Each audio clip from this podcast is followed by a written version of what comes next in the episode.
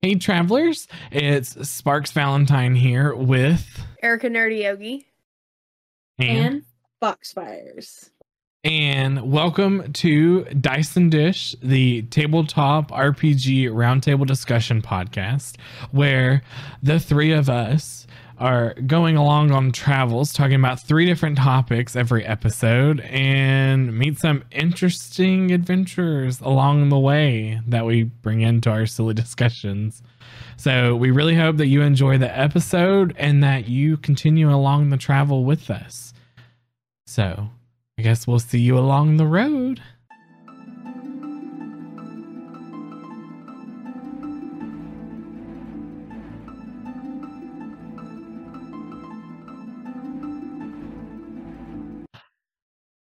Hello, travelers. The Spock's here, and welcome to this episode of Dice and Dish. I'm here with Erica, Hello. Fox, as she silently waves. And I said hi. yeah, I didn't hear you. It's okay. um, and we have two people that you've never seen on the podcast. If you're on YouTube, you can see them. If you're not, you should totally go to YouTube and see them. Um, we have the Casters Guild. We have the, the the host of that here. If you guys would like to introduce yourselves real quick for our lovely audience. I am Guildmaster Rick, the editor in chief of the Casters Guild. and I am Guildmaster Baron, pretty much just the face man Yes. on an audio podcast. Oh God, what have I done? Does that make you the voice man? Oh, I like it. It does. It 100% does. He is 100% the voice Oh man. wait, well wait, hold on. So you have a face, so I have to choose another body part. The voice comes out of a throat, so I'm the wait. I can't The say throat that goat. Oh no. Oh, Oh, God. no. The talking head. this will be interesting because our podcasts are never done on video, so we can totally point our listeners over to your podcast and be like, "You want to see what we look like?" You could go over Here you go. As there tell- totally was not a Discord menu that popped up over one of y'all's screen because I need to change volume. Um, so we're professionals. Oh yeah, 100%. Sorry about that. You guys get paid? Totally. No. Dang. Oh, can you Technically, we do too, just not very much. Oh yeah, yeah. Nothing to you- report home about. Can you tell a little bit about your podcast? What is the Casters Guild? So, Casters Guild is a geek culture podcast. Uh, we've been going for about four years now. Um, if you go back and listen to our back catalog, the first three years we basically picked a geeky topic, had a guest on, and would just ran about it for two hours. But the most recent season has been the most fun. We have gone in with no plans each episode and just kind of talked about whatever was going on in the geek world that week. So, if you're looking for a place to get some geek news, Casters Guild is your spot. and then i would i would have to say just to inject a little heart and soul into it this whole project started at the beginning of the uh of the pandemic and uh we pretty much just wanted to hang out you know keep in contact with each other and this was our way to do it and here we are like almost 4 years later still going so mu- must like each other's company Very cool. so I'm going to do your lightning round real quick. I'll do Rick first, and then Baron, I'll come to you. So Rick, My body is um, ready. All right, caster or melee, Caster, jungle or forest, Forest, hex crawl or dungeon crawl. Dungeon Crawl. Okay. Baron, what is Yeah. your perfect table size? uh something that can fit 6 people Cosmic horror or steampunk? Ooh, uh, both. I'll go with cosmic horror. Roleplay or combat? Absolutely roleplay. Okay. All right. Should we roll the die? Yep. Go roll that dice. Baron, it is your turn. Ooh. You'll kick us off. All right. So we're talking about one of our things. Yeah. Ooh. Uh, and I do want to say that I was totally kidding about the beetroot thing. We don't we don't need to do that. Hey, Um, so we're gonna go with uh, running with no prep. Um, so as I've been told, I- I'm pretty good at this. Um, I ran a D and D game for a year, maybe Maybe even a For- little little over. for a year. The only thing that I took into it was the notes that went ha- that happened in the last game. Um, absolutely no prep going into it. You know, I, I hate to say it, but some of my best games were actually no, uh, no prep games. But I think uh, for something like that, for something like a no prep game, uh, it, I think that if you have, I mean, obviously it's going to take some good improv skills to do it, which I don't think I have. I'm just, uh, I, I don't know. I just think I get lucky with a lot of stuff that I do. But if you definitely want to up your improv game, run a game with no prep at all. Um, don't do it at a con though. They don't like that. They they don't like that. No. Nope. I think Baron's just a little too modest to to brag about himself here. Um, that game that he ran a year for a year with no prep started as just like we were looking for something to do during the pandemic, and because of the time that most of the group had available to play, it meant Baron was working and parenting and awake for 24 hours before each session session and then we'd have a session and then he'd finally get to go to bed um, but because of all that extra time, he didn't time have time for prep work either. Yet he came and gave us probably what might have been the best game of our lives Aw. every week. Um, and it all just started from he had a concept and he just let us he just yes anded everything we did, which is what made it such a fun game. Because as long as we came up with an idea, he was like, "Yep, that thing happened." I had to be awake for 24 hours to be a true yes and DM. Rick, what are your thoughts on running a game with no prep? I think, like Baron said, it's a great way to work on your improv skills, and it really dives into the storytelling aspect of whatever TTRPG you're trying to run. In this particular example that we were using, it was a Dungeons and Dragons game, which can be very combat heavy if you just run it rules as written. And running it no prep, if you're wanting to do a more narrative heavy, less combat driven game, doing no prep is a great way to do that because with Dungeons and Dragons, when you do your prep, you're prepping encounters. And basically, the story is what gets you to the encounters. When you don't have an encounter prepped, you're not rushing your players to that next thing you're prepped. You're not rushing your players to that next encounter, that next thing they need to fight or overcome. So you just kind of let them play in your world and let them see where the story takes them. And when they get somewhere, rather than throwing a monster at them that you've prepped, you can throw whatever narrative thing at them that you just come up with in that moment. Um, if it's your first time running a game with no prep, make sure you do it with some close friends of yours because there's going to be a lot of, um, I don't know, and you're going to need that time to come up with something sometimes. But what we found with with Baron, uh, once he got into the groove of it, we couldn't even tell that he had nothing prepped. It felt like he was ready to tell that story. He knew what we were going to do before we knew we were going to do it, and he had something ready for it. And it's not like he wasn't prepping. You know, he's not mm-hmm. psychic. He didn't know what we were going to do. He just it seemed like he had something available for every contingency, but instead he was just ready to play with whatever we threw at him. So if you're wanting to run a game, you're not the kind of person who likes to prep. You are the kind of person who likes to tell a story. It could be perfect for you as long as you're ready to accept whatever your players throw at you. The thing about running a game with a lot of prep, there's a lot of DMs who can end up resenting their players because they throw something at them that they weren't prepared for. You know, they're That like, I wrote out this entire story, you just ruined it. I got to make up something new on the spot. If you have no prep, you're not married to anything. Who cares what your players ruin or run into? Yeah, that was totally me early on too.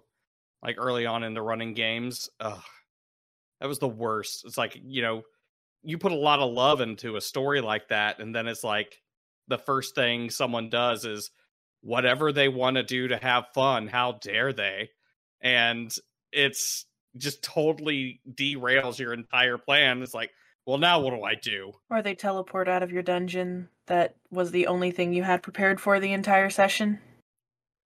Not our fault. Yeah. The only person you got was the wizard that could teleport. I got one other person, thank you. And then the wizard teleported both of them. Yeah. I th- I think um so and just because I want to like pick your brain here, Baron. Like when you're talking about no prep is so like some people say no prep is like there's different levels. It's like I write down a sentence on a note card, or I have like a list of NPC names and a list of locations, and that's all I prep. So when you say no prep, like what level of no prep were you at? so i would first game first game ever i went in with nothing just nothing i just described the setting as it came to my head and hoped that i would remember it to the next game i would write some stuff down Mhm. um about like what happened in the game but then after that no prep. When i started the game next week i had a hope that i are am reading these in the right context. I i was leaning on the players sometimes to be like what was that guy's name? Because i don't know. But i do that when i prep too though. I i completely forget characters names so that's that's fine whatever. Um but yeah uh but for the most part nothing i would walk in with nothing just whatever i had in my head from the last game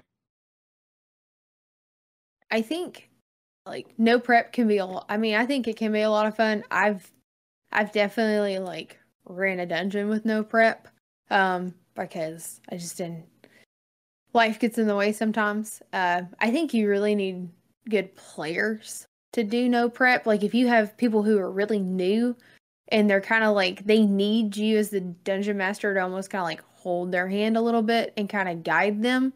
I think that can be a little overwhelming overwhelming for new players. Mhm. Um but I I like to prep and I know like I'm, you know, some people were like they're not and some people are. I enjoy the prepping when I run because it gives me it's almost like I'm playing game when we're not at game.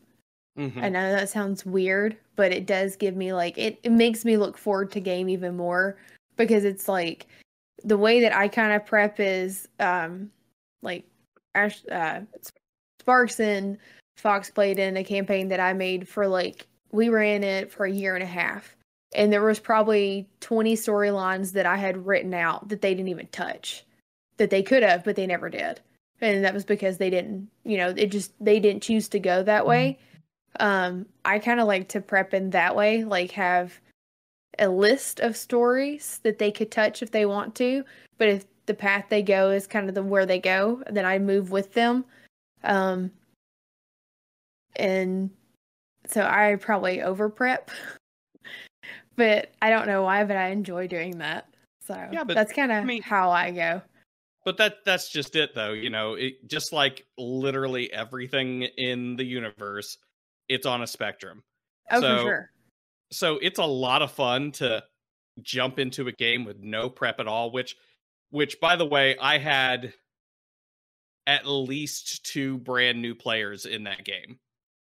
Um and you just really have to as a no prep dm you just got to step into that knowing what you're working with and being like okay well i'm going to hold your hand through this and i'm going to hold your hand through this and i'm going to introduce all this shit to you and you're going to love it so, um, but then again, on the other side of the spectrum, you know, you have the people who like to over, quote unquote, over prep.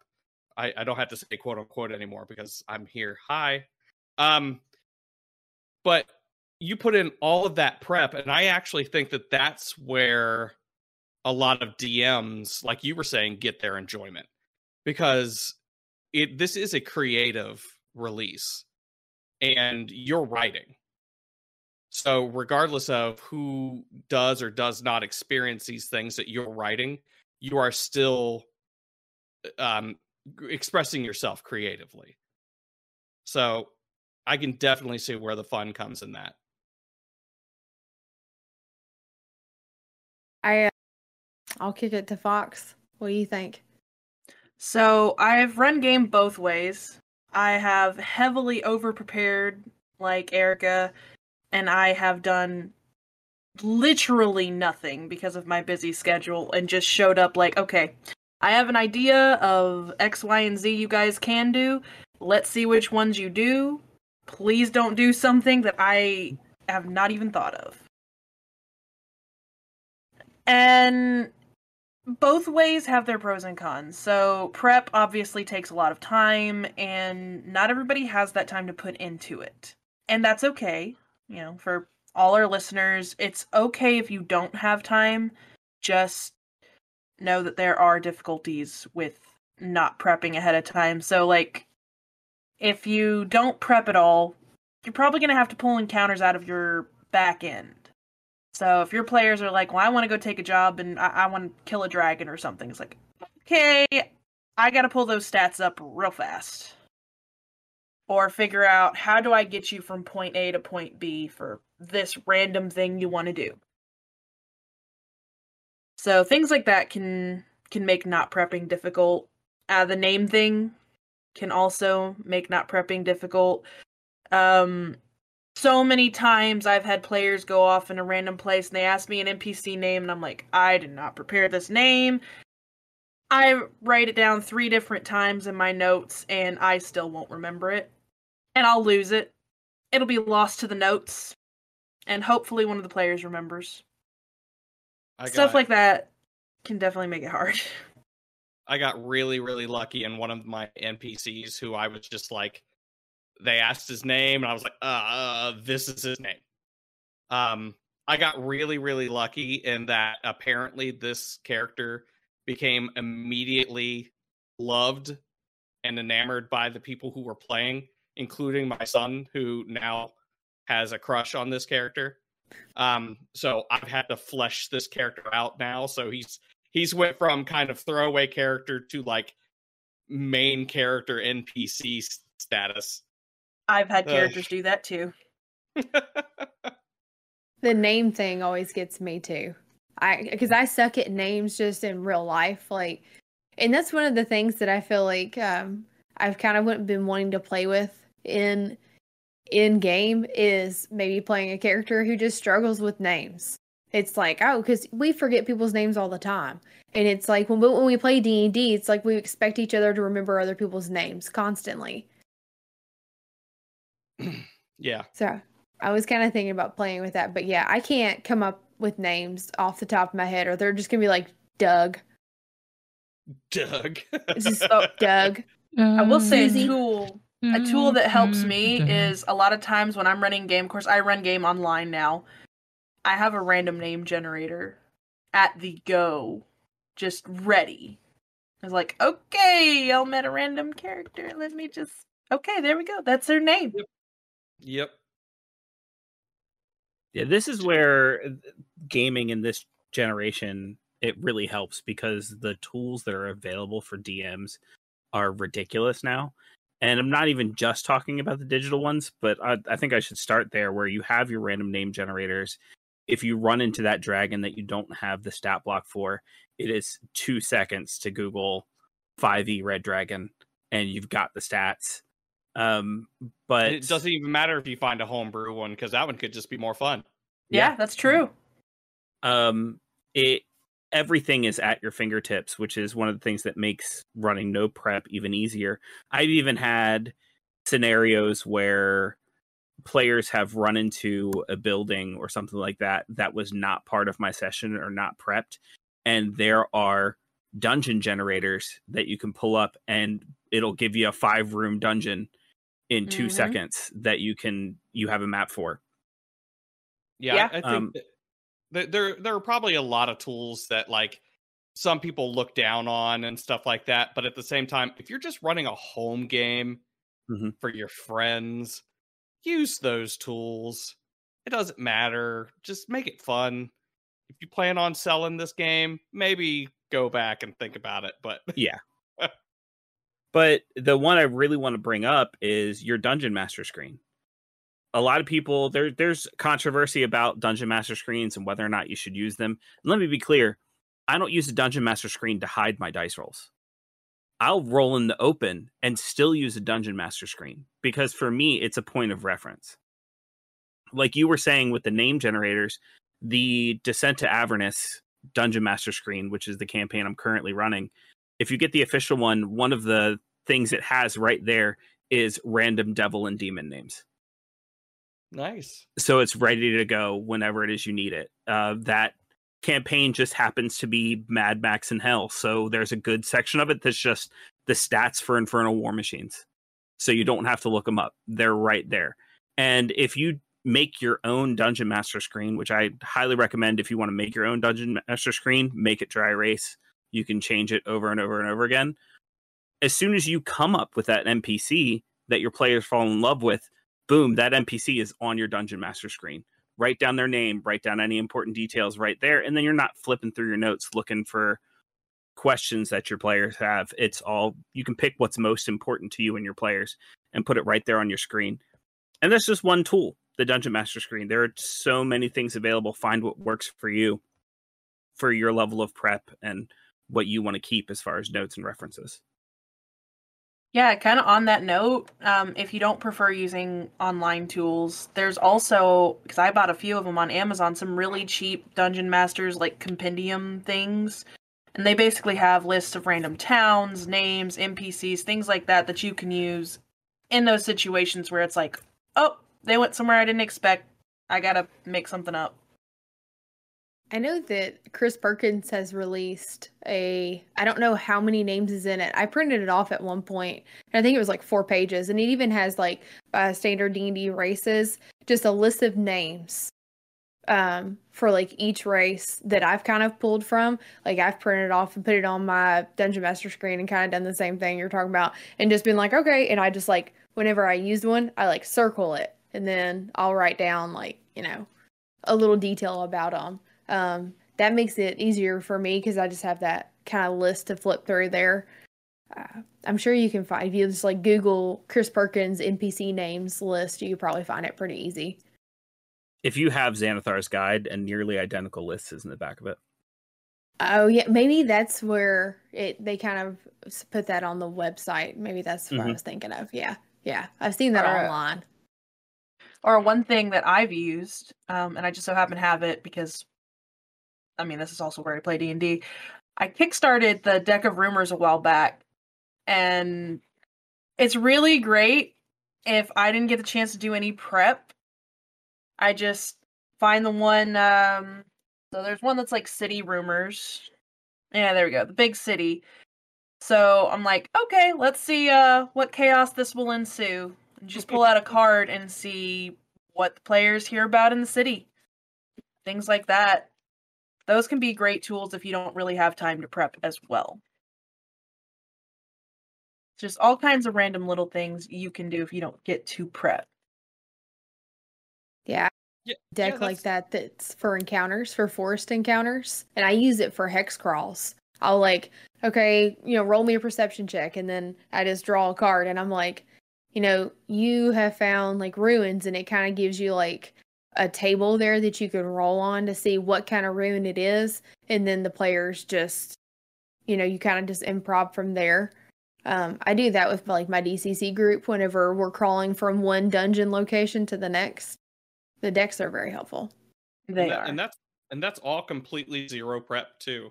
So that yeah that's a great great option um that i would like to utilize. I need to get a bunch of random decks now well, the uh, the deck of rumors has different styles: Call to Adventure, Big City. I kickstarted the big pack, so I have all of them.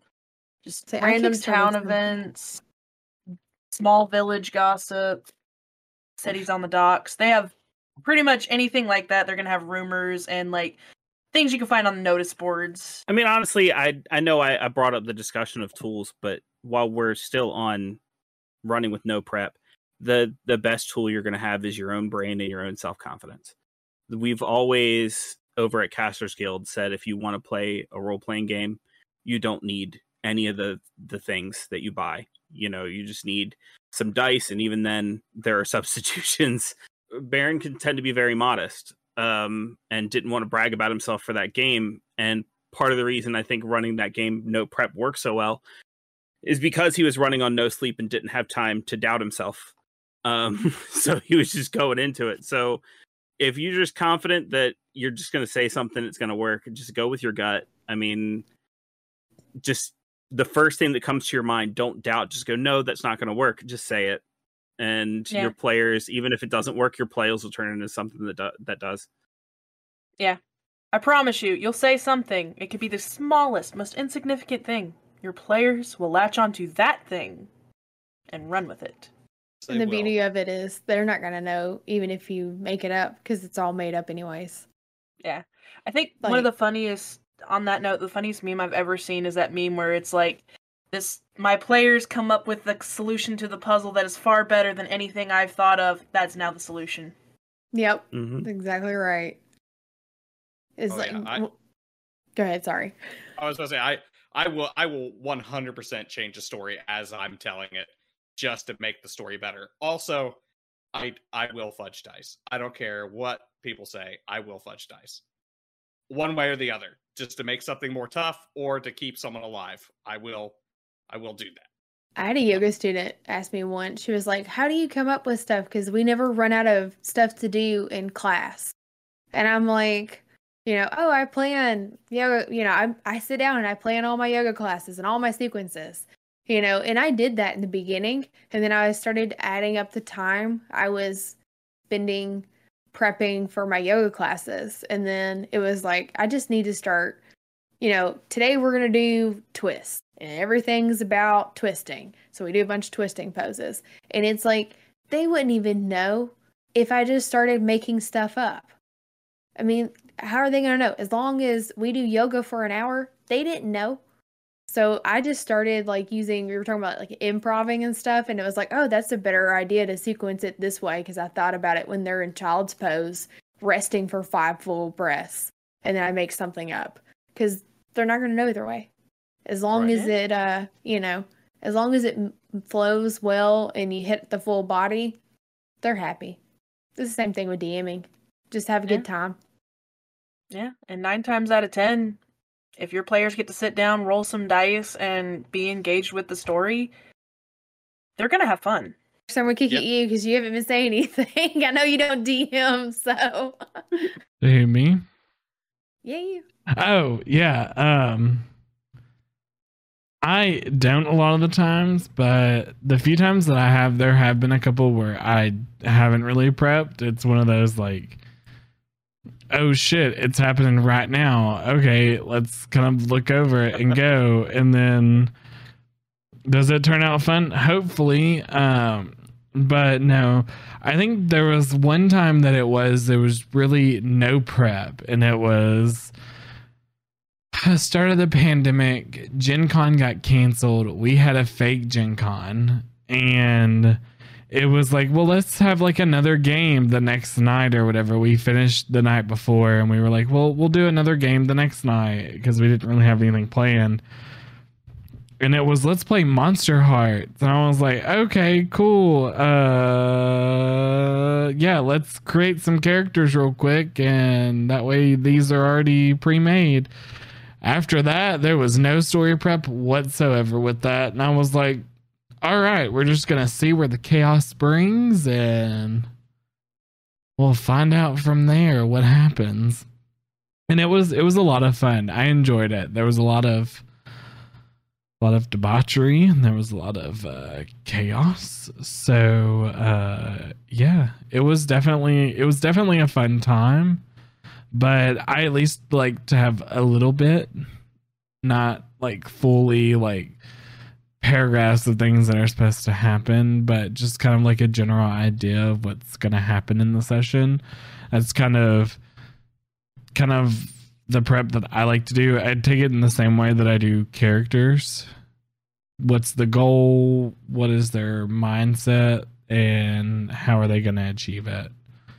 So I usually do like to set just like a generalized goal of either something happening for one of the characters or just something in general happening. Obviously, it can shift and change as you start playing the game, but just having those like kind of like skeleton of kind of a session of what you like have an idea of what can happen can go a long way in terms of nothing. So I'm not on the the the no prep at all train. They can be fun and chaotic. So Does anybody have any last thoughts about it? All right. we'll see who the dice chooses next. It has chosen Fox. All right, so my topic is dungeon crawls. How do you feel about them? What's your opinion? So, for me, I'm not a fan of dungeon crawls. I'm not a fan of dungeons. I don't like them. They have their place in the story sometimes, I will say. But I I hate dungeons. Uh, More often than not, when we've played dungeons, or even when I've ran them, it just ends up being what's in this room? Oh, nothing. Okay. What's in this room? Okay, boxes. I look in the boxes. And, or, oh, there's rats, or oh, there's whatever in this room. And it can just, in my opinion, be very tedious. I feel like long dungeon crawls um, are very muchly that. I like the role play. There's not that many opportunities in most dungeon crawls. Um at least in my opinion and from my experiences, there's not a lot. And depending on who you're playing with and your own intelligence level, like myself, I am terrible with puzzles. I will admit this. I'm the worst. Don't take me to an escape room. We won't get out in time. We'll die. But all just all of that combined makes me not really care for it. But I know that there are people who love dungeons and they love dungeon crawls in particular. I'm definitely not looking specifically at Erica when I say that. Um yeah, I wonder who out of the trio of us enjoys Dungeons the most. Oh, look at that. The person that's looking everywhere but their camera. I feel But, so um, seen. but um what are you guys' opinions? Okay. Me personally, I I love a good dungeon crawl. Um and to be honest, there was a time when I shared your opinion. Um but then I started building my own dungeons. The first one I ever really built from scratch was for a birthday party of mine and I this was during 4th edition. I had a whole bunch of people where when I told them I played Dungeons and Dragons, they were like, "Oh, well, how do you do that? I'd like to play Dungeons and Dragons." And so for my birthday, I found a way to run a game and I ran four different tables with four different dungeon masters. And I worked out a role called Dungeon Judge that I put myself in. And I threw all four tables in a dungeon at once at four different entrances. And basically as they would clear a room the dungeon master would come up to me let me know what door they would leave. I'd hand them their next room and then they'd go run that room.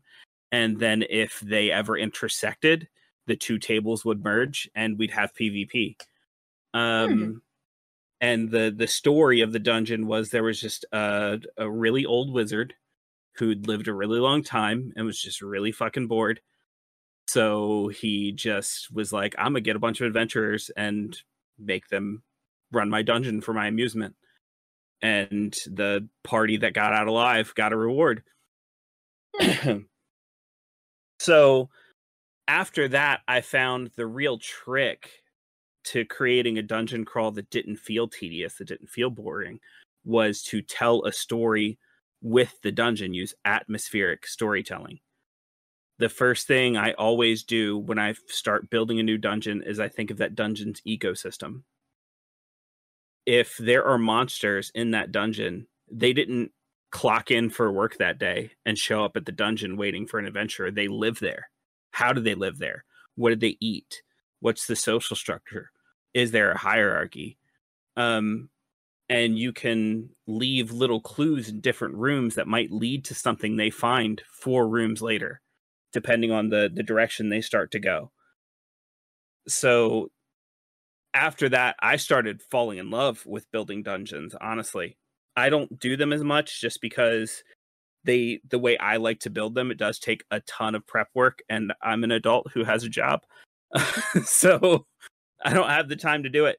But if if I ever do have the time to sit down and build one, I love telling a story with a dungeon without actually telling the story to my players. Let them figure it out. If you've ever played a story that has a, a, video game that has like deep lore, but it none of it is explicitly said, that's exactly how I like to build my dungeons. I'm not really a dungeon guy. Um, I will throw dungeons into my games every once in a while. Um, but if anybody's watched Star Trek and you are familiar with a cave episode, my dungeons are pretty much cave episodes. So the concept of a cave episode is they used the same cave in every single episode that they filmed. They just filmed it from a different angle. So pretty much my dungeons are the same thing. I just move some rooms around. That's it. I don't blame you. Yeah. It's like the, the the one dungeon that I actually was very proud of was one room. It was a one room dungeon. the one dungeon I was very proud of, nobody did it. oh, man. I feel like we Oh. should go back Again. and play through that dungeon just to make Ashley happy. I wasn't It's too late there. now. It's too late now. Wait, you you just have a dungeon now. Just put it Wait, in a different yeah, game. I have a Just- dungeon. I have a Yeah. dungeon. Just make sure just nobody haven't- can teleport out of it. Uh, yeah, Yeah. now it has a now it has an anti teleport thing in it. Actually, Yeah, There we there you go.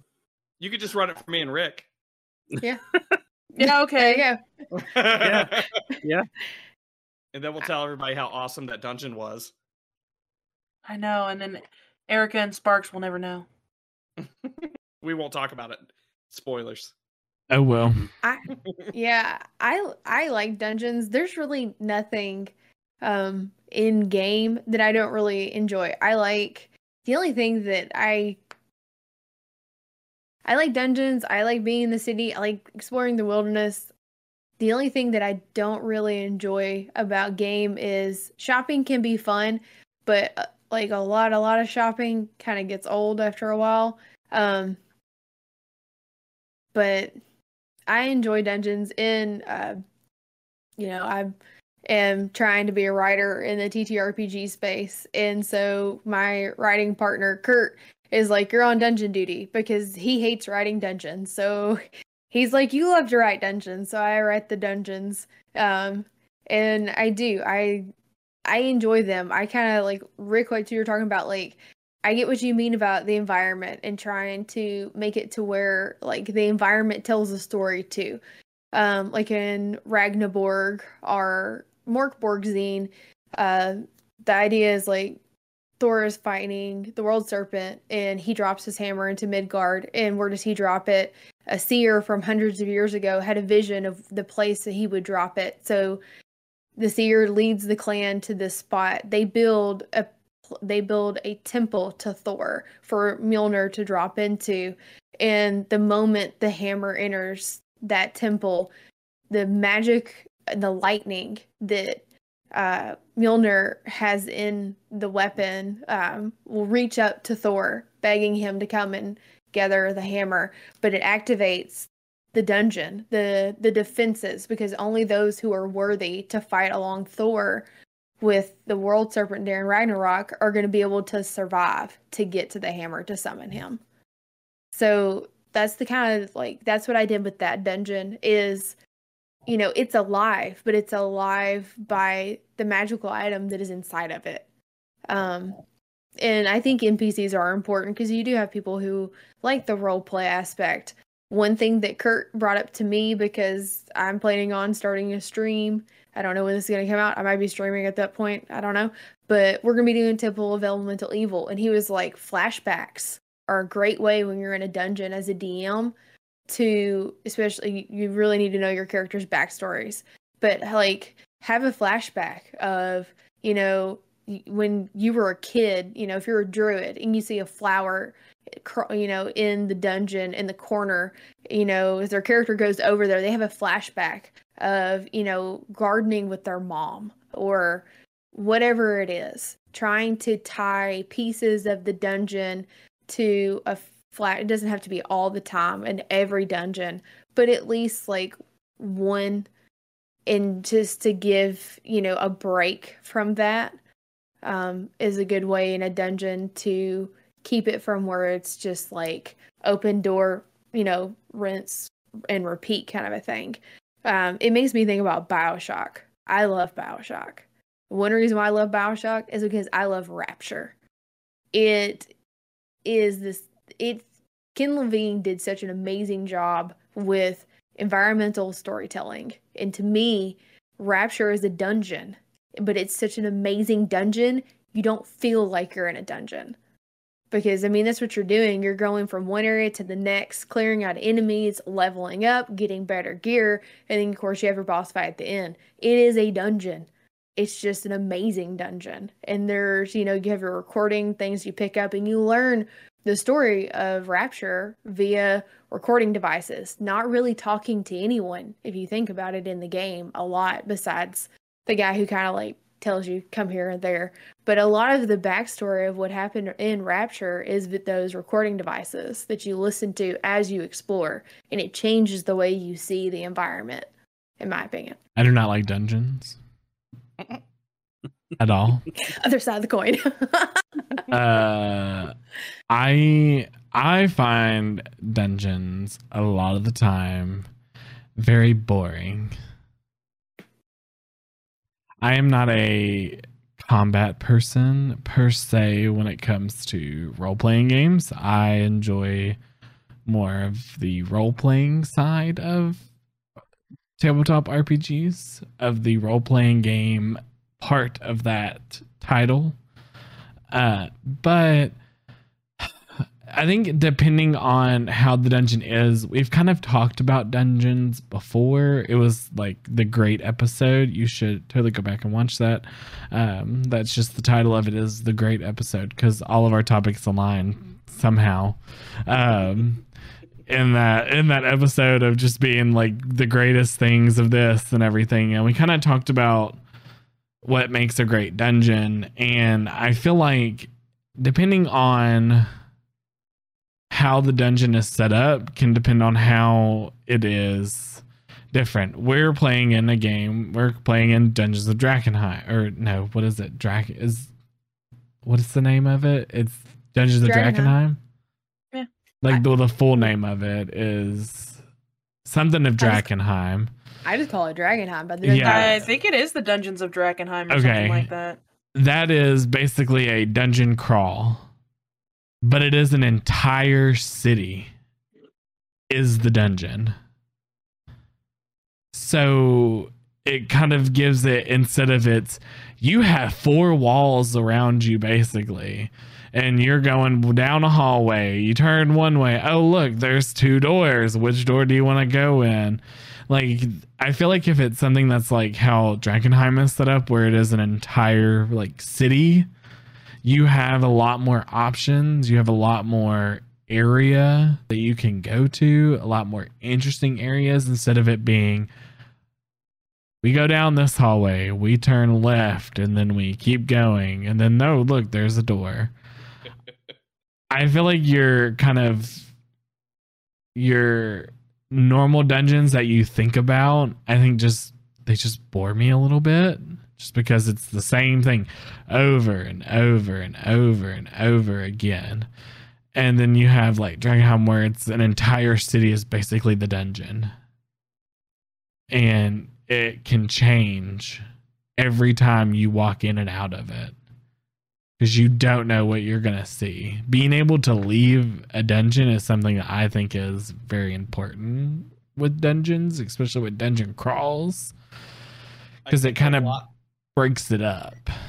I think a lot of the dungeons that were made, at least back in the day, a lot of the dungeons that were made and released by Dungeons and Dragons were made to do that. You could totally walk out and then go back in. Well, we played through, and I love Trevor. We played through Tales of the Borderlands. We played through part of it. No, we went through the entire dungeon. I looked it Um, up afterwards. That that book is like 500 pages. We But no, it- it but- for like a month. No, we played in it longer than a month. But um, yeah, I think we played in it for two months, maybe three. Like Two months. three or four. we, we didn't I- cover all of it. But basically, basically, I think there was a lot more into it than just the dungeon.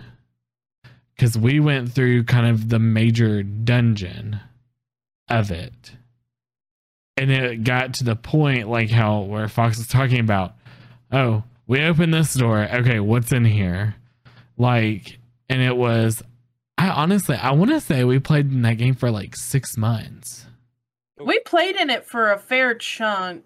Um, definitely not just a month. like it was definitely half a year because then we started your game right after it erica and we didn't come up with was only the like a No, I- handful. no That it was, was like COVID. have was six a long time ago. months Everybody's gonna have what they like and what they don't like. exactly Based off of what you guys are saying, it sounds like you just need a better caliber of dungeon. Um, I Shut mean, because I mean, I, I'm just saying. Uh, I mean, like if if you if you're turning down, turning left, and it's oh another door, turning right, oh it's another door. It's the same thing over and over again. But Look, older dungeons reason- though were made there's like a that. reason there's a reason it's called a dungeon crawl okay? It's because adventurers were not brave enough to just walk down the hall and find another door because they didn't know what was going to be five feet in front of them. There's a reason Right. every adventurer back then carried a 10 foot pole a bag of ball bearings a sack of flour and a, a cage full of chickens because yeah Okay. and a mirror you know what I mean? But- but- because but also because AD&D is is unforgiving. But that's yeah but, that's true but like that's It why really they called it a dungeon crawl because like you would literally inch your way through this dungeon because you were literally scared of what was going to be around that next corner i mean like if it's the same thing and you're literally going uh, opening a door and it's going oh nothing in this room you need a better caliber at dungeon Ho- ho- eh, Let me let me tell you exactly how that sounds too. You ready? Oh, you don't like dungeons? Maybe you ain't met the right dungeon yet.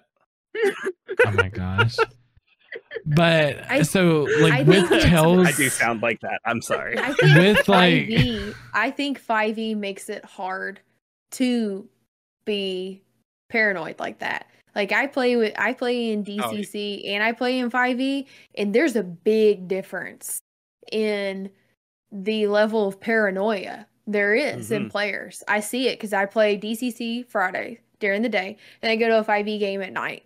And the whole like, yeah, my 5e group, which is part of Sparxx and Fox, it's like we walk down the hallway, open the door. You know, my DCC group is like, okay, so I dropped down to my belly, I army crawl, and I have my 10 foot pole, and I check, and I'm not touching the door. I'm poking the door. but here's And the I difference mean, erica they have you for a judge and you are ruthless See, No, I don't I- think it's When- exactly that. I think no it's when we system. played It no is when we no no no when we played in erica's game i was not that way because i knew the rules of the game of the system of what we were technically playing i'm not going to take a chance like that because i know how like what we were and the stakes of getting caught some people didn't care and they So- just went off and did whatever they wanted to. So yes, but at the same time with 5e, uh, with what Eric is talking about, there is a difference because I've played AD&D before, and it is brutal and not forgiving whatsoever. 5e is 100% a power fantasy Y- y- yes, in in AD&D, and I'm sure DCC is similar. If you don't go in and think you're going to die if you take one step, you are going to die because you don't have the spells, you don't have the slots, you pro- might not even have the tools that ain't no death saves in AD&D ain't no death saves you're yeah, there's dead no death saves. There's just death. Your HP is nowhere near what it is in 5e. Your you AC. also don't get all of that back after a long rest. That's another Mm-mm. thing. Now, I love 5e. I do. I do. Mhm. And but it, it they're definitely for two different crowds. Yeah. Because in 5e, you have locate trap. You have your starter set that has almost anything you could possibly need to survive in a dungeon. And even if you do encounter the traps, 5e, it's like you take 4d6 of poison damage. In And if you roll high enough on the save, you only take half. Yeah. In AD&D, you just die. Mm-hmm. Yeah, well, no, no. You needed you needed a rogue with fart to be able to find and remove traps. And then if they don't disable the trap and they get hit with the trap, then they have to make a save versus death, which is like you have to roll an 18 or higher. Look, I'm gonna be straight. When I played when I played AD&D, I had a sadistic DM. You were probably just gonna die. Didn't matter what you did. You're probably just gonna die. I Yeah, played in yeah. a DCC funnel uh, at Gamehole Con this year, and it was like after hours. This is like what I call my con family, and you know, there's uh, one of the dudes opens the door, and he takes a step, and I'm like, like he didn't even ask to like look around. He's just like, I step forward. I'm like, what are you doing? And he of course steps on a pressure plate. You know, spears come out. He's instantly dead because he has two hit points. And I'm like, okay, so this is what we do, guys. Because everybody was like, okay, we need a plan to how are we going to get down this long hallway? I'm like, we're good. And I'm like, I take my 10 foot pole and I push his body. And I Ah! just pushed his body all the way down that hallway. And the spears were just like into his body the whole way down. And I'm like, look, guys, we got weapons now. We have a weapon. I will say that AD&D is great for getting you to use other people's bodies strategically. Hide behind the wall of dead bards. You know how many dead bards I had in this bag of holding? you guys are in trouble. Look, I, I don't mean to promote other people's YouTube channels on your tu- YouTube channel, but we promote this guy all the time on our podcast. There's a YouTuber called Zee Bashew. He recently put out a video called 5e Players Survive an AD&D Game. Stop. Oh my gosh, I have Watched- to check this out. I wanted Watch to that video. That. that guy's in my head. Watch that video. I will. I'll write it down right now. Also, best use of best use of 5e zombies comes from that guy too, by the way. I'll check him out. Now I love both. I mean, like, and that's kind of why I play in both. Um, I I I missed the like AD and D. Right, I didn't. No, I'm not like I didn't exist then, but I didn't exist then. Right, I didn't find D and D until ten years ago. So I have missed out on like the older editions, and th- that makes me because I love the hobby so much. I want to go back. I want to experience those things. Like I want to you. play and it's so hard to find people to play AD&D with. It's like at GaryCon they have the owl table and I want to sit there and I want to play all day, but there's also panels that I'd like to go to. Um, if you ever go to GaryCon, you want to play AD&D, check out the owl table. It's great. They play all day long. It's like 8 hours or 10 hours that guy runs that table and it's been going on for years. Um, they're very nice. They helped me make my character last year. But it's one of those things that I have missed out on that. So DCC kind of scratches that itch, and I'm about to start playing Castles and Crusades because we're gonna switch. That way I can experience that. It's easier to find people to play those than it is AD&D. Oh, yeah. Yeah, you I- won't get me to touch THAC0 with a 10 foot pole. Yeah, no. Not even with the bard's body. Um Mm-mm.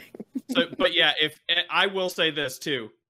If anybody is interested, if there's any interest, and we could talk about this later, anybody listening, watching, whatever. I have Dragon Mountain AD&D box set that I've been trying to run since I was 15 years old. I still have never ran it. So, ugh. It's a bit of a dungeon crawl, just letting you know. I don't remember. Has everybody talked about this one? Yeah. It's been kind of like Yeah. Yeah. okay. All right, cool. All right, so we roll the we, die. We've br- we've brought the chaos of Casters Guild with us. Yeah. no, You're this is fine. our Our podcast guild every is time. chaos anyway. Well, then we fit right in then. I have Uh-huh. a bad memory, so I like Sparxx. It is your topic. All right. So my topic was or is, I don't it was, um, the importance of NPCs. Do you think they're important? If you don't think they're important, why? And having them as an importance for DMing and also as a player. I 100% think NPCs are important because they can be very valuable in so many different ways. You can have them for love interest, you can have them for quest givers, you can have them for the big bad later on whenever nobody knew they were the big bad. And you're like, bam, big bad. Um, and you could also they could just be kind of like how you like we i think somebody mentioned it earlier like they become a staple in the game.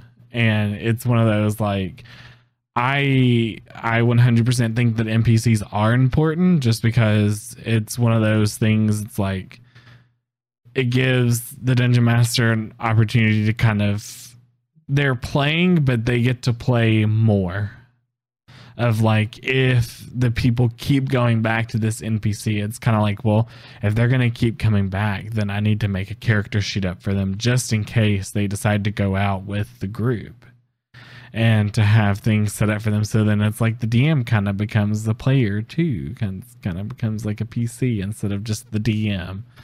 Um, but yeah, I 100% think NPCs are important um, in a game completely. They can bring so much character to an area. Hey. Hey. Uh Baron or Rick, whichever one wants to go first.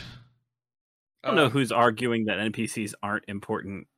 Um, Yeah, would- but but I- whoever they are, go play Fallout 76 before the update. Back when I it was had gonna make zero that joke. Stop. Because holy shit. Stop. okay, Be Look. honest. Hold on. Let's be honest. We all love Bethesda. and We all expect a level of jank, Don't ask and this we question. just, we just, we just let it happen. No. Yeah. Fallout There's 76 is a different level of uh, janked and fucked. There's 76 Jank got and there's better, Fallout but, like, 76 on launch. 76 got better, but like no NPCs whatsoever throughout the entire game. That was that was a mistake. Um, but just because I, I don't think anybody here is going to argue NPCs aren't important. Um, I'm gonna choose a different side of this argument. yeah, go ahead. Um, just to be the dissenter because there has to be some conflict here, right? Some sort of oh back yeah, and forth. do it. Um, um, okay, so there are certain NPC tropes and certain things DMs do with NPCs that I think just needs to stop. Um, so first of all, Wizards in the most recent Wizards of the Coast in some of the most recent adventures has had this habit of giving you a handful of NPCs that are designed to hang out with the characters and go into combats with them and run the adventure alongside of them and frick that. Um i am i have enough on my plate when it comes to running the game and running all of the monsters and the enemies and the traps and the rooms where i don't need to run uh, two player characters as well um and uh, like i told you before i'm running descent into avernus now and my party fell in love with the npc lulu which is a hollyphant and i I will admit right here, right now, I hate running Lulu.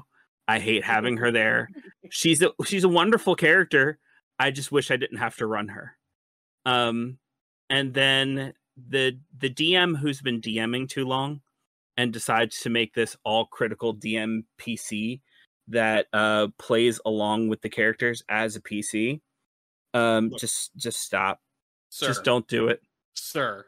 If it wasn't for that trope, we wouldn't have that paladin in the D and D movie. Okay. It's it's true. It's true. I mean, you're not but, wrong. like, You're not not wrong. wrong, though. but Not the whole point that is a good joke is because it needs to I know. Yeah. wait, right. wait, wait, wait, wait, wait. No, no, no, wait, wait. Can we argue? person. But can we argue though that Chris Pine's Bard was a DM playing a PC because the motherfucker did not cast an a single spell the entire fucking movie until it came to a scroll. No. You you know what? It, it was either that he cast or he Major was a first time player. No, What? He tried. I mean, No, it no, he no, he didn't. No, horribly, he didn't cast it. The sorcerer That was- did. Sorcerer did. The sorcerer- the sorcerer sorcerer did. cast it? Chris Yeah, Pine, as a bard, never casted a spell in that movie. The only thing he did was do inspiring leader, and that's a feat, not not a spell. Look, Yeah, I, I would argue that Chris Pine was not a bard. He was a rogue with the entertainer background. no, See, he I've was a bard because he before was a harper. Yeah, No, he was a I- harper. Think so? Anybody You have to be a harper. bard to get into the harpers. No, you don't. that- You just No, have to be you able do to not. an instrument. But no, but that's his thing though. He is a bard. When you pull up his character No, sheet that they He made is. for that movie, he is a oh, bard Well, then With they, spells. That doesn't mean they can't They be were wrong. with spells. That doesn't mean they can't be wrong. Yeah, yeah. I think we should do we should do an episode about like D and D movie. Oh shit! God, then I, I- have I to watch it the down. old It's D future and D topic. movie. Like, Future topic: D and D movie, the old cartoon. Because I Oh actually have no! and then the old, that. and then the first yeah. live action movie, and then Look, you have have the new one. Oh I'm god, not a- the I'm not 2000s movie. God, yeah. I'm not a fan of five teenagers taking out Takhisis. I'm not a fan. Yes, I Okay. know you. Rick, I you can get can't back. call her Tiamat, but come on. but yeah. So yes, NPCs are important, but there's a lot of things that you need to do with them that, and a lot of things that you don't need to do with them, and self inserts need to stop. DMPCs need to stop. Um, P- uh, NPCs that like you bring along with the group everywhere they go need to stop. They need to be able to come back to those NPCs if they if they fall in love with them, right? You need to leave them in town, leave them in some city, and- and your players can go back and check up on them later. Don't don't bring them with you. Um, just D- uh, NPCs are absolutely important, but they're not so important they need to make up your whole game. So what you're saying is, don't set up a whole scene with one of my NPCs that falls in love with another NPC Do it. and make a really graphic like love scene. Um, eh, you know what? If your players are cool with that, but uh, I prefer I prefer a fade to black. They're not Yeah. cool with that at all. Yeah, then don't do that. No, Don't, don't no, don't. But do I you do an prefer a fade entire scene just about your NPC? yeah. just to spite Rick, just to spite Rick of all these great like, grievances. But I do, Yeah, I that's do, when Rick gets up and leaves the table. I do find some of that like interesting. Like I feel like when we were in Erica's game, none of us were healers. Um, so we had. I don't know if Sheila was technically an NPC, but Sheila was also a sidekick. So I She feel psychic. like she was a psychic I that was a full cleric. Mm, They But- go hand in hand. Was she not a full cleric? Nope, she was sidekick rules only. Okay. Basically was so we could have healing. yeah, but she was a sidekick, but be- she was could be different. An yeah. NPC too. Like it But was she she, was also- both. Sh- She had a crush on one of the PCs, and she would refuse, or she would only healed based on how she was being treated with the party. So she wasn't just a heal bot. Like if she got into a fight with the guy she had a crush on, she wouldn't heal him in combat. Yeah. So I feel like if it's something that's like I, I do agree though, like having the NPC that is with you the entire to like start to finish is something that's like a little like eh. But when it's something that's like it's not major, like they're it's not always like they're not a major part of the story of like the players. I, I could see that. yeah. Because I mean, I've I done will do anything I like can that. not to have that NPC. I will do anything I can not to have because I've I've run so many games, like I said, especially with Wizards recently. If I if I could figure out a way to drop Lulu and still make that story work, I'd do it in a heartbeat. Um, but you know, it, it- it's another one of those things where it's to each their own. Like as a DM, I just can't stand all the extra work to running that hireling or running that sidekick. I have had sidekicks in the game where I've literally handed it to one of the players and gone, if you want to have them here, you play this character. Um, and that's fine. Um, Yeah. But Yeah. the other thing about like, like in that particular instance, and I'm not going to say what you guys did was wrong. I'm just going to say how I would have handled that. It's fifth edition. You don't need healing, and even if you do need healing, there are so many ways to do it. Um, you could literally just make he- he- potions of healing more available. Um, instead of them And- being 50 gold a piece and super rare.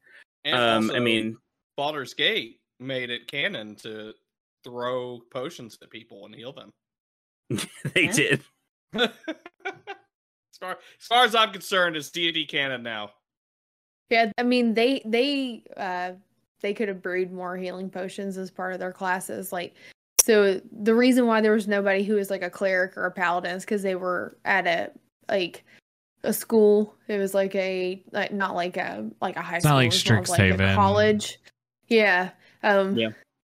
and so some of them were taking alchemy classes and they could have done more like brewing like roles for doing that.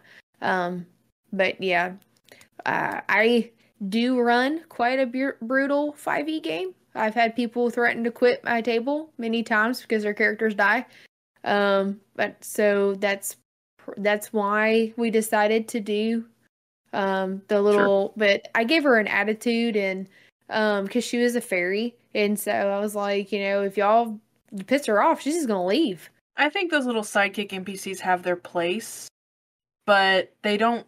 It's not necessary to have them throughout a whole campaign. So, like in the one I'm running right now, periodically, I will send my players to a place that I know is way too dangerous, or they will go to a place that's way too dangerous, and I will give them a helper that is basically their you done messed up and I'm gonna save you this one time type of thing.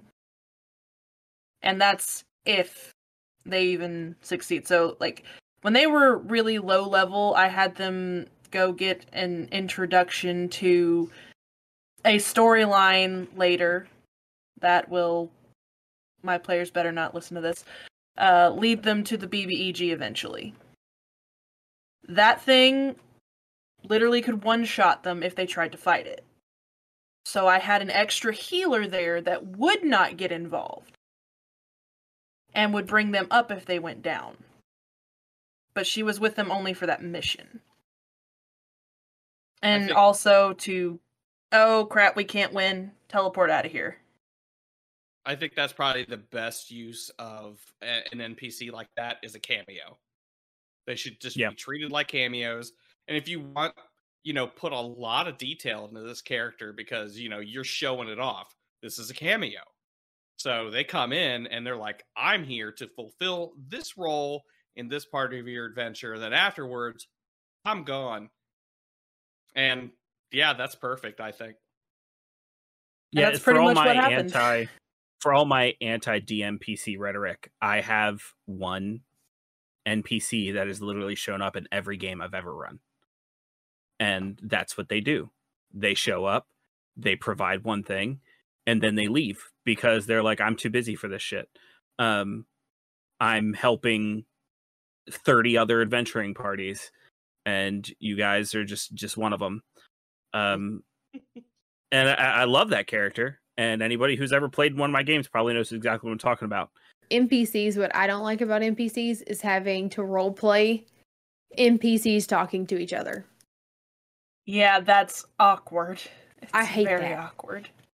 Yeah, try to have one maximum Yeah, interacting with your player at any given time.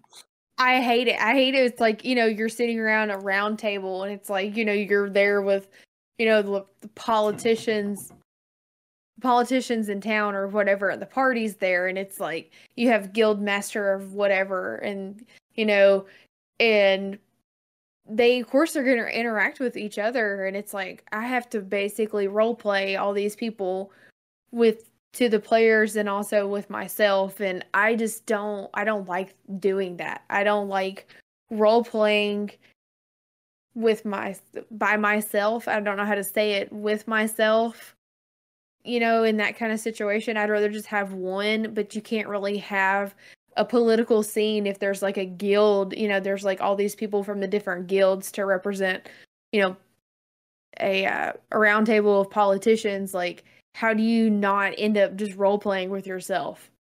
Yeah, I, I agree. Playing with yourself in front of your friends is always awkward. Yeah, I just, oh, like, I it was, is, I was like, I'm gonna say this, it's gonna sound dirty, and I don't One mean it like One hundred percent playing with yourself know, I with was your friends is very it. awkward. I, I think love all it. of us twisted it in our heads. I, you know what I mean. All right, so it is my topic. So my topic is gaming in the workplace, um, or workforce, however you want to say it.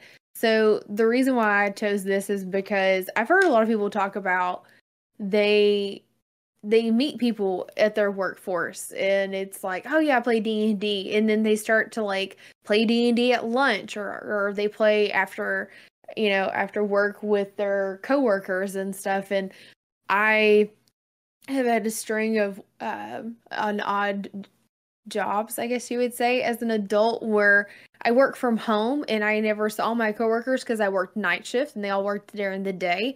And i was just like this person that existed that didn't really interact with them.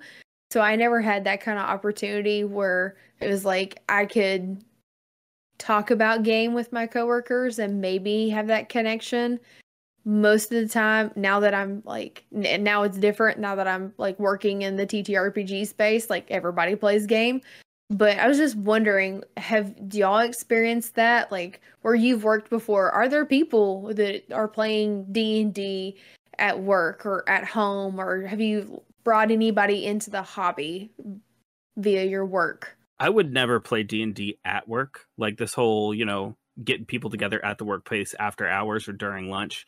Um, mostly because there's no way I could run a work appropriate game. Um, the the topics I breach, I, I just couldn't. And I know there are people who love those type of games and they run those type of games. They're like, yeah, I run a family friendly game, and I'm like, good for you. Um, that's just not my style. Um, however, the majority of people who currently play at table are people who I've recruited from my places of work.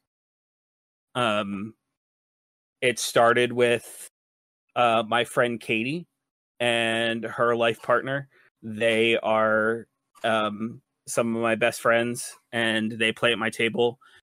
Then um, my coworker Daryl, uh, he never he's not really the type of nerd to play D and D, but when he heard I played D and D, he told me about his son, and now his son is a regular at my table. Um, then I have Lori, who I recruited from my workplace. Uh, she just heard I played Dungeons and Dragons. She said it sounded cool. I was like, come over and play. Um, and I even have another friend, Tyler. And when I met him, I was working selling cell phones, and he came in and bought a cell phone and saw that I was wearing a Dungeons and Dragons necklace, asked me about it, and now we're great friends. Like that's how we met, as I sold him a cell phone and started playing D and D with him. Um, so I mean, as an adult who has a full time job, that's where I spend the majority of my time. I mean, that's 40 hours a week that I'm going to be at my job. So if I'm going to play a game and I need players, I'm not going to meet them anywhere else. Um, maybe if I go to a convention, but the like majority of conventions I go to are out of state anyway. Like I'm not going to meet somebody who can come to my house on a weekly basis. And yeah, I could play over Discord, but you start talking about time zones, you want to talk about scheduling nightmares, it gets even worse if you're Mhm. talking about that. So when it comes to like I said, recruiting players for a game that I want to run, I don't know where else I would find them except at my workplace. This is why I have Dungeons and Dragons tattoos. This is why I wear Dungeons and Dragons necklaces and pendants. And if I can, I wear t shirts depending on the workplace because if somebody brings it up, I'm to hand them a card and be like, yep, I have a nerdy podcast and I'm a dungeon master. Let's play. Let's roll some dice. the uh the, the last couple jobs I've had, weirdly enough, filled with geeks, but they're all video game geeks. So not really down to play TTRPGs. However, I have held a job where I actually ran a regular D&D campaign at I was working at a game store, but doesn't matter. I was still running regular campaign there. Um, but yeah, that's pretty that's pretty much the only time I was ever able to um, really bring anybody in from work, bring anybody in because of work, or even play at work. Um, but there has been times where like I've taken someone from that game that I've ran at work because it had to be fr- family friendly, and I've brought them into like a home game. So there, there is, I guess that counts. So um, it's gotten easier because of Critical Role and things like that. Because people yeah. see that and then they want to play D and D, and then when they do see my tattoo, necklace, T-shirt, whatever, that's what gives them the courage to ask me about it. Because before things like Critical Role, most of them wouldn't even have recognized that T-shirt or tattoo, let alone had the courage to ask about it. Yeah, if I had a nickel for every time someone's asked me to teach them D and D, I'd have a shit ton of nickels. So, yeah, similar to most other people, I haven't ever played at work. I almost had a game at work one day um, when I worked in an optometrist office because we had a day where our system was down, nothing was working, and we literally could not work. My coworkers ultimately were like, "Nah, nah, we're we're not gonna do it because the boss is gonna watch us on the cameras and she's gonna get mad that we're doing that even though everything's clean and done and but um I have had coworkers that I've had long conversations about um TTRPGs with at work. One of them because I noted her um bag had D&D swag on it and so I talked to her and um so we got to be good friends. Um and then another one, I actually ran a game for them for a short time. Out of work, naturally. So, I'm just jealous defi- of everybody's time to play D and D. God, do what? so I'm just jealous of everybody's time to play D and D. I mean, what time? Time does not exist anymore. That's fair. That's fair. That was when I worked three days a week and I could run like four games in, in four days and be happy and fine. Gotcha. That doesn't happen anymore. Now I have a regular five day a week job. Gross. I know, totally. um, but so yeah, I've met people at work and just had conversations about it. I've had people just ask me, "So what is D and D? What is that?" Um, because I've got my Gen Con cup, it's got dice all over it. My lanyard's got dice. I- I wear my D and D swag as well, or TTRPG swag. And people will ask about it, and sometimes they're curious, and we have conversations, and sometimes they don't really care. They just want to know what it's about. Oh yeah, trying to explain my death save shirt to my yoga students that are 55 to 75 years old. Why do you have a t-shirt on that says death save? Why on the back does it say meat grinder rules? And the meat grinder rules are like down your arms. If you're not familiar with death saves, it's Joe Manganiello's uh, D&D like t-shirt. No, they have a bunch of crap now, but like a bunch of different swag. I like his t-shirts. Um, but I used to wear like my critical role, like my Yasha shirt that like glows in the dark. I used to wear that when I taught yoga. And I mean like they they they're like, "Oh, well she's she plays some game with her, you know, or whatever." They had no clue what I was talking about. They're like asked me like, "Why does your t-shirt scary?" kind of thing. Why is there a monster on it? And my husband used to give me crap. He would be like, "You shouldn't wear stuff like that when you teach yoga. It's not very like yoga." And I'm like, "But that's kind of like who I am, so I'm gonna wear it anyways." Because he's like, "It's just you think it's appropriate?" And I'm like, "Probably not, but I'm not really appropriate anyways, so I'm why try to hide it." Fair. I my my experience is a little I guess a, little- a little different. I worked at uh GameStop for 5 years. Yeah. And the you would think working there you would get like a little bit of maybe people that were interested in tabletop games because they liked RPG games. You would think maybe they were, but honestly, there was it until Stranger Things came out and it got really big. Yeah. And then Critical Role got really big.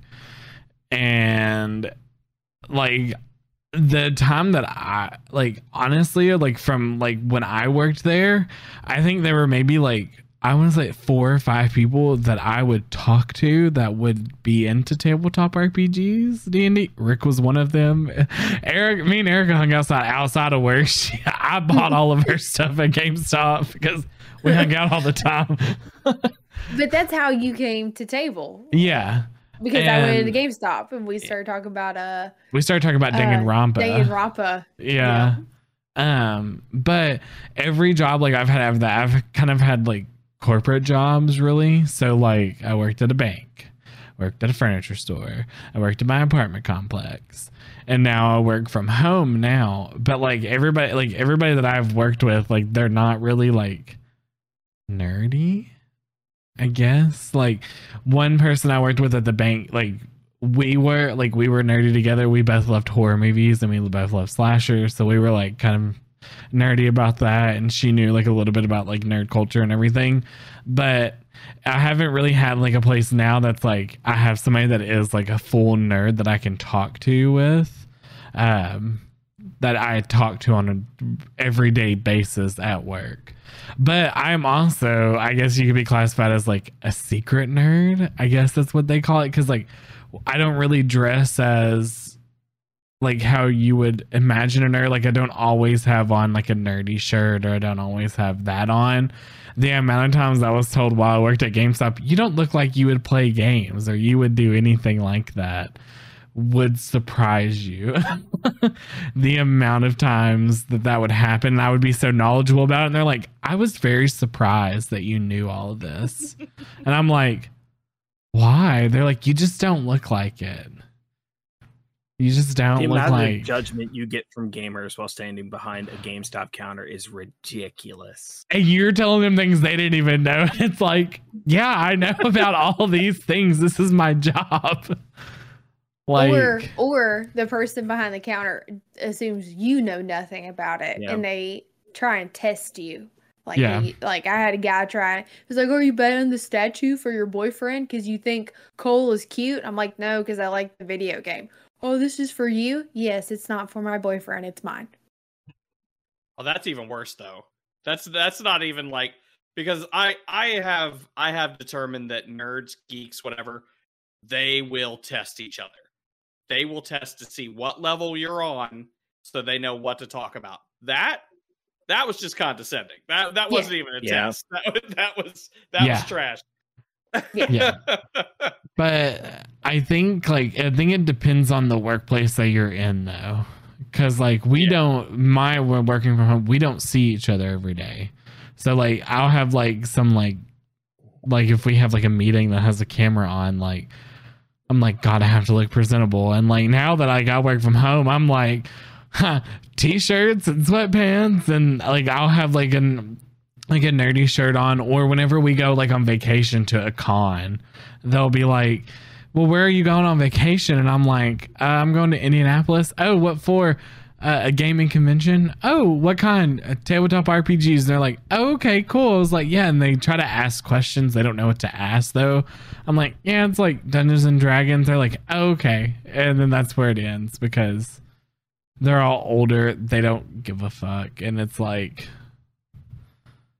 i'm like or they're yeah, older and they hear Dungeons and Dragons and they go, They go, "Oh, Satan's devil. game." devil They All that worship nerdy worshiper shit. We are in the south so you Yeah. know. Mhm. but I think it's a great thing though to have gaming in the workforce like tabletop RPGs. I think it would be great to have something um like you see it a lot more now with like schools. I know it's not the workforce, but if you're like in school, like school can be classified as a School is workforce. work. Yeah. As someone who is in school, school is work. but they're starting to make like d&d clubs and like high schools and junior highs and it's like you know that's great i didn't have that when i was in school i was in a i was in a nowhere town that everybody had seven inch lifts on their trucks and they went yee yee around the square and at sonic you know it's true erica hey i'm right there with you like i'm from the same kind of So, like, you didn't really have any of that. well, we got one left. I think we kind of touched on it a little bit in this one, gatekeeping. yeah i kind of noticed the as as we were getting there the kind of transition um but this this is my topic and before i kind of broach it uh i kind of want to give a little bit uh, of history. Um one of the reasons you know our project casters guild has become it's come so important for us for combating gatekeeping at least for me is in my younger days i was a severe gatekeeper. Um and it all came from trauma in middle school where I had bullies who would pretend to be into the nerdy stuff I was into so they could learn just enough about it to more effectively make fun of me for it. Um and that was pretty devastating. So like it came to the point where if anybody acted like they were interested into these nerdy things that I was interested into you, I felt like I had to guard it. Like I felt like I had to keep other people out and make sure that like they were actually nerds and i know a lot of the people who are doing the gatekeeping this isn't the the point of view they're coming from. But my point is even doing it from that point of view it's still the wrong thing to do. We shouldn't be trying to keep people out just to protect our hobby. Um the hobby's going to thrive um if it's a cool enough hobby regardless of who gets let into it. Um the good people are going to find each other and eventually they're going to kick out the assholes and the hobby's going to thrive so i had to completely unlearn my entire way of thinking and part of it comes from casters guild where after we started this little thing that was just supposed to be a hobby between me and baron where we were just spending time with each other and our other friends that we would bring on as guests for the podcast a little community started to build up around our podcast, you know, over our social medias and our discords. And I wanted people to feel welcome in that community. And I, I wanted them to feel like it was a safe space. And you'd hear on almost every episode we did, people talk about how people were trying to keep keep them out of the hobby. Um, and mostly because a lot of our friends are people who are in marginalized communities. They're not I mean, Baron and I are as cis white male presenting as two people can get, but most of our guests are not. Like we have women, people of color, uh, people from the trans community, people from the LGBT community, and I'd hear over and over on these episodes the problem that they had with these gatekeepers, and I'm like, this is a huge fucking problem in this in the geek community, and it needs to be stopped. Um, and that's part of what we've made our project is you know tearing down the walls and tearing down the gates and uninstalling the gatekeepers um and there's a lot of reasons to do it we can go from anywhere as altruistic as saying you know hey i want you to have fun in my hobby just like i have fun in my hobby to something as selfish as the more people who get into D&D, the more cool D&D shit that we're to get. Like we talk about it all the time where like there are things sitting in this room right now that would not exist if there weren't so many people into D&D to where it became marketable or somebody didn't jump on Etsy, Etsy and create this thing because they loved the game so much. So yeah, it's it's a bigger problem than a lot of people realize just because they aren't necessarily marginalized and they're accepted into every room that they step into because they aren't from a marginalized community so they don't realize how bad it is but it is if if you're and one of the worst and I, I hate to even speak from this this point of view but like it is my topic so i guess i got i just got to bring it up um especially for women in gaming it's like you were just saying when you stepped into GameStop and you got tested on your knowledge because you were a girl in GameStop. The game stops a lot of the game stops I worked in were majority women who worked behind those counters. And I saw it happen over and over again. Bro gamers coming in and like grilling these women. And it's like she works here, bro. Like she she she passed the freaking interview. She obviously had a good resume. Like she knows what she's doing. Like buy the game or get the fuck out. Um, like it, it just happens so much.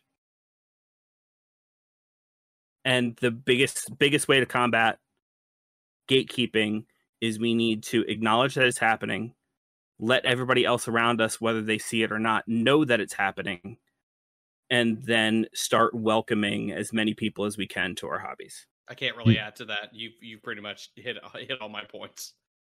Um, so I I don't know if you would consider it gatekeeping or not. I guess um, at one point in time I was kind of gatekeepery because I made an all women D and D group. I wouldn't Mm. allow men into it. I don't know if that's considered gatekeeping. This is the reason, and this is honestly the reason, and Fox can attest to it because um, she was part of it. When it was like, I think it was like 2016, 2017. Do you remember when it was? It, it was around then. It's, think it was a year before- years. We started Yeah. playing together. I, 'Cause I I know you it were was. talking about I know it was like a year before Strahd. Yeah, it was it was year before Strahd, so it was probably two or three years before we played uh, Sparxx. You came into the picture, um, but the reason why I did it was because I kept running into the situation of meeting women who would say, "Well, I'll go to my boyfriend or whoever's game," and because I'm new and I'm a woman, they will move my miniature or they'll tell me what to do with my character. They won't let me choose they take all of their voice from them. So I was like, well, if we have an all women's group and I I'll run it, I'll teach people how to play and everyone gets a voice. And the number one rule is you don't tell anybody at the table what to do with their character.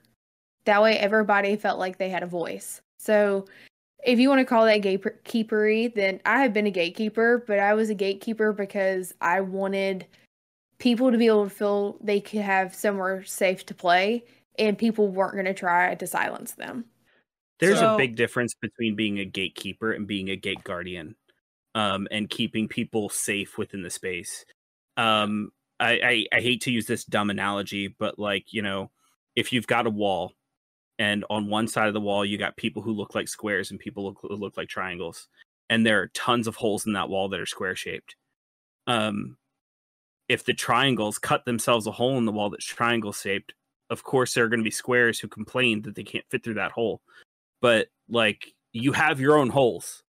You know what I mean? That's all you did is you cut yourself a triangle shaped hole. And like there's nothing gatekeepery necessarily about that. You were if anything, you were cutting another hole in the wall that made it easier to enter the hobby for more triangles. You know what I mean? Like it's it, it that's if anything, it's the opposite of gatekeeping. I I have experienced gatekeeping. I remember the first time I went to our local game store, place I still play at to this day.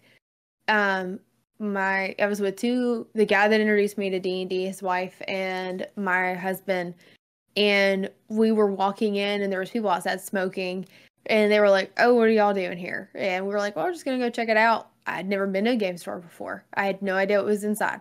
I just knew we were to go check out this thing that inspired video games, and I loved video games. And so they were like, "Well, what kind of games do you play?" And I was like, "I play video games." And it it was that whole like they were testing us to see if we were cool enough or knowledgeable enough to even go inside. And I mean, I was just going because I was in, interested. Like I wanted to know where, you know, Skyrim got its inspiration from, where BioShock did, from all these role play video games that I loved. And I was like, and somebody told me this is where it all started. Cool. I want to know where it started.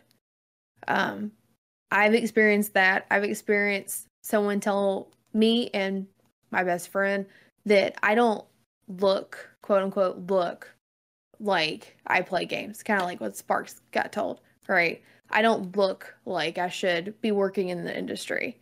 Um, even when like me and Kurt, you know, we wrote Ragnarborg together, and when we've done playtest or we've done demos or whatever, it's like, oh, good job, Kurt. You made, you know, I really enjoyed this, and he's like, Erica made that. Oh, okay. Well, I really enjoyed this. Good job, Kurt. And it was just like, and I just noticed it, and he was like, he was like, you're gonna get that a lot, and I'm like, I get that. And it's like, well, she made the, and he always tells people, she made the dungeon. I had nothing to do with the dungeon. And everyone's always shocked because it's like, he always says, um, like, we're kind of a reverse of a lot of writing teams because I'm, he is the pretty words. He has such pretty words. I have no pretty words. I'm southerner and I talk simple and I write simple and I know that. He has the pretty words and I'm good ideas. And a lot of times it's the reverse, but in our relationship that's the way it is. And it's just interesting because the more I've gone from like not being in it to being a player to actually working in the industry, the more and more you kind of see it and it doesn't bother me because I'm like, I'm not going anywhere. You're not going to be able to scare me away. I love this. This is what I've dreamed of doing. But um, it's there for sure. Yeah, and I think that you know it, it it's it it's going to be good to get more people in into the hobby, into the industry like that. You know, get their foot in there, get them firmly planted in there, so that when the people who aren't so sure of their footing in this industry, in this hobby, you know, we can be there to, you know, give them a hand, you know, help them through that gate that, you know, keeps going up inevitably. And honestly, if you look like me and Baron, that's that's probably our biggest job because the thing is we can step into just about any any gaming space and be quote unquote welcome. Um, and then we'll see the actions that make people who are in more marginalized communities uncomfortable. And it's it's so easy just to sit back and not say anything and just go, well, I'm not doing it. They're doing it. But when you sit back and you don't say anything, you're allowing it to happen, which is almost just as bad. Um, you have to speak up and let them know that shit's not going to fly. I know I personally have been lucky in the space. I don't recall a time I've ever encountered gatekeeping myself, although I've heard other people have some pretty rough stories about it. Um, and in fact, I've brought a player into the game I'm running right now who she's kind of a first time player, kind of a second time player, because the first time she tried to play, the people she was playing with were primarily male and basically said, "Oh, you're a you're a woman. You're just here. Basically, you're just here to fill a slot. You don't need to talk. You don't need to do any of that. You just need to sit over there." and that discouraged her. She didn't play for years. And the only reason she played with me is because um, my ex boyfriend and his best friend, we were hanging out with them and we were just talking about D and D. And she was telling me about that story, and I was like, "Well, if you wanted to try again, I can I can run game for you." And so we've been running game for uh, several months now and she's enjoying it now that she actually has a voice. Sometimes it's something like that. It doesn't seem like a big thing, but to the person that you, as you say, cut that triangle shaped hole for, it is. Mm-hmm. Because now this is a new hobby for them that they're, you don't know what they're going through. It could be a source of stress relief. It could be the one good part of their week. You don't know. And just something small like saying, oh, yeah, you can. Yeah, I I will say I don't.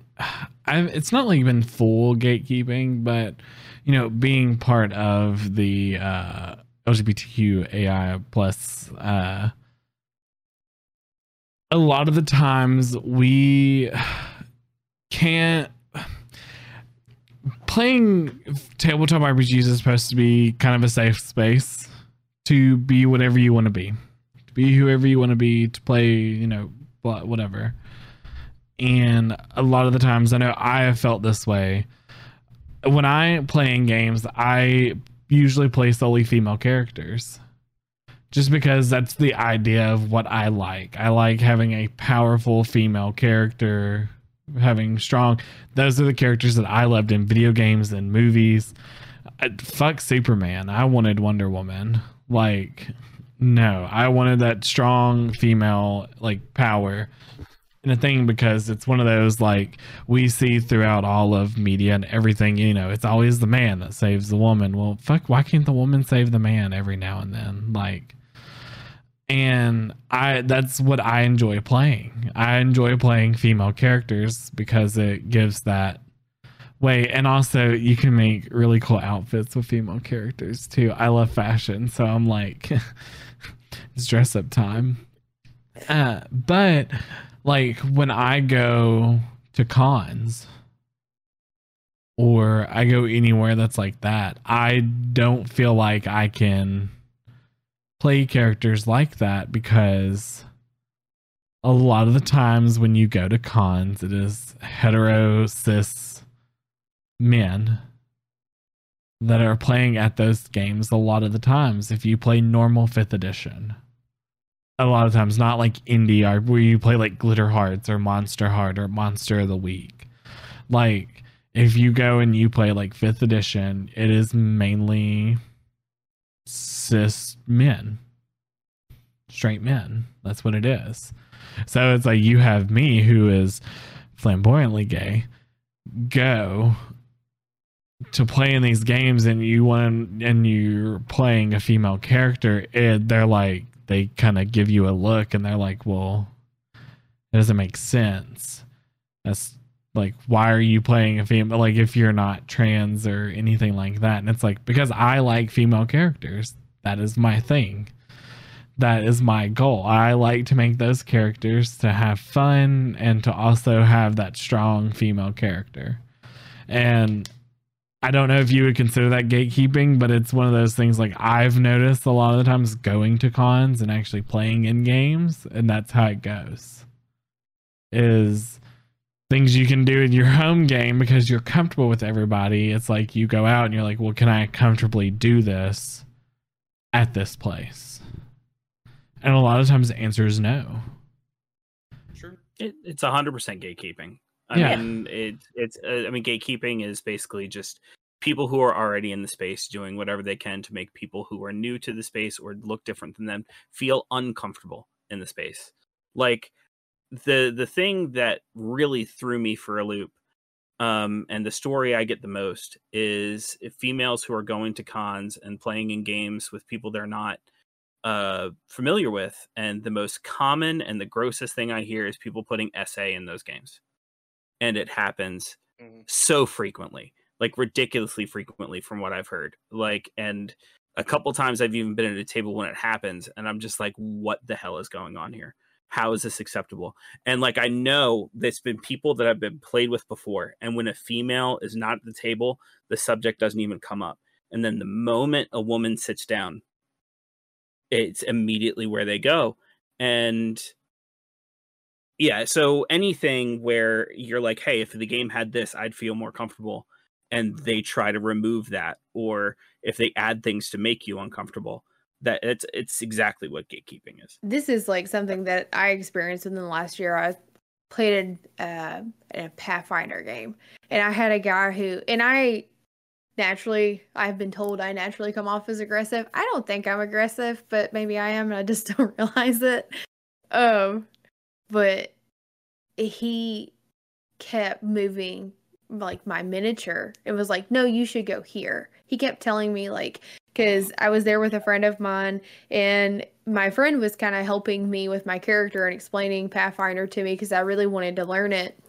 And so, in this stranger was just like, no, I don't think you should go there. I think you should go here. And he would pick it up and he would move her. And I'm like, well, I appreciate the suggestion. I'm going to move her back. And I think she's going to go here and I would just kind of look at the DM and be like, and you know, and I'll attack or whatever. And I would just kind of like, I would just, I tried to be nice about it the first like two times he did it. And then the third time he did it, I was like, I looked at him, I was like, dude, I was like, I appreciate that you're trying to give me, you know, you're trying to be helpful. I was like, can you just like maybe stop?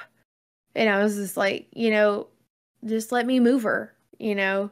And he was like, okay. And I was just like, there was other people who had never played Pathfinder at that table, but he didn't pick up those dudes' miniatures and move them. He didn't tell them what to do with their turn. He told me, and only me. And and I was just like, "Can you stop?" And my friend looked at him, and was like, and that's Erica. And I looked at the DM, I said, my character does this. She moves there, and it doesn't matter what he tells you because it's not his character. And he stopped after I did that. But there are people out there that don't feel comfortable being aggressive or, you know, uh, like that towards people who won't speak up because they'll be like, yeah, okay. You know, they're a little bit more passive. And then it takes their voice from them. So, like, being like my friend, he was like, well, if you, you know, you could always do this or you could do that. Like, when I would ask him, hey, like, can I use this ability here or how does this work? I think that's different, like when you're trying to help somebody versus just almost like bullying them to play the way you want them to. So when you're playing at table, I see that as one way of almost kind of gatekeeping. It's like we really need you to move here, and I want I want you to play your character this way because that's how I think you should play it. I feel like that can be a little bit, especially when people are newy, like because they don't they don't know, and it makes them kind of turn. Not want to play again. Yeah. yeah. I think being mindful of that, like being helpful is one thing, being kind of bossy is another. maybe being mindful of why you're being helpful or if you think you're being helpful or just or maybe just i don't know focus on your own character sheet that'd be great Or maybe if you Yeah. see them having a tough time, you go, Do you need help? Yeah. Ah, And There you go. not just going, Do this. Like, yeah. Yeah, I mean, wording is absolutely it can make all the difference. Yeah. That there is a difference between, hey, I suggest you do this, Then do this. and you have to do this. Does anybody else have anything on gatekeeping? Nope. Okay, well, that's all of our topics for tonight. Rick, Baron, thank you guys so much for coming on the podcast. We really enjoyed having you on. Where, uh, just introduce yourselves again and where can everybody find you so that way they can go over and listen to all your great content and i'll uh just uh if you like deep dive very deep into an episode of casters guild you will find somebody very familiar in one of the episodes god anime. well now Oh, you yeah. just no i'm cutting that out they gotta find it they gotta listen to every single episode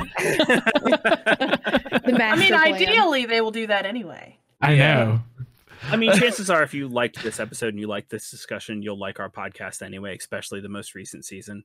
Um, it's pretty similar. Uh, but yeah, we are Casters Guild podcast. I'm Guildmaster Rick. That's Guildmaster Baron. Uh, you can find us anywhere you find podcasts: uh, Spotify, Apple Podcasts, Google. Um, we'll give these guys our link tree, and hopefully they'll be kind enough to link it in the description of course um, you can always contact us at castersguild at gmail.com if you'd like to come and be on our podcast or have any suggestions for what you'd like to hear us talk about.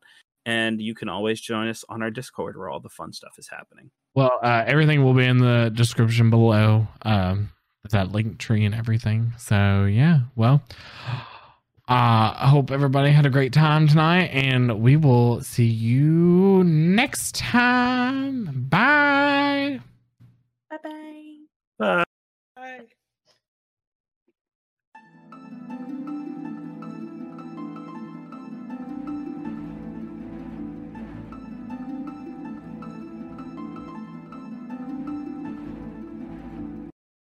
Hey, travelers, it's Sparxx here. Thank you so much for watching this episode of Dice and Dish. We really hope that you enjoyed it. And go check out the Casters Guild um, on Spotify, Apple Music, wherever you get your podcast at. They were amazing to have on, and we completely enjoyed having them. Um, make sure that you check out our next episode, which will be coming out March 15th. So, yeah, we hope that you enjoyed. Bye.